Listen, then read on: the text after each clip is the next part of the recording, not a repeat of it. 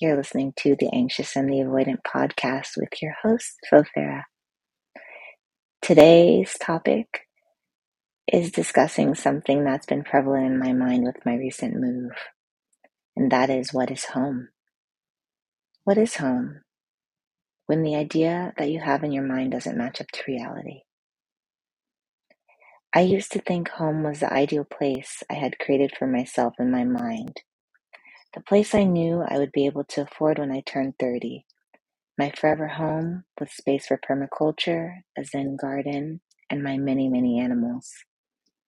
Now, as I settle into urban living, I realize that home is exactly what I create for myself and my daughter in the four walls we have been given.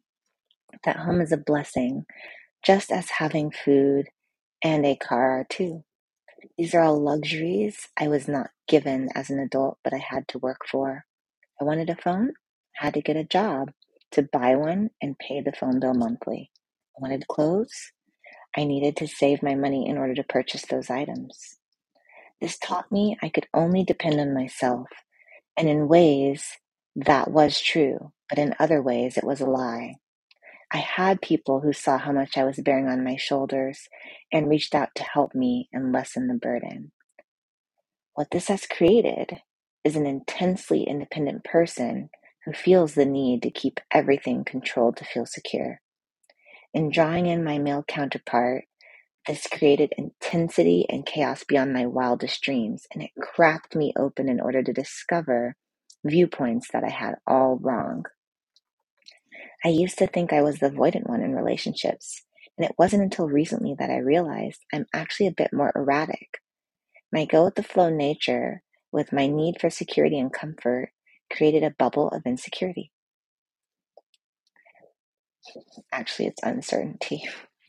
The change and insecurity of having moments where I was kicked out of places pregnant in the middle of the night, hopping on a bucket to get to an outhouse in the dark, or leaving work to find that my car was towed had left me rigid, fixed, and unwavering. As I lean into the softness of my own femininity, I worry someone will take advantage. But there are so few I let in near to my heart.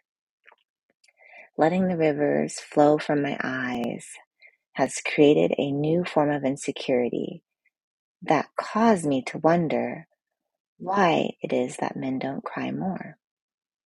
How unfortunate life is when society tells you to keep it all tucked away, compartmentalized for feeling at a later moment.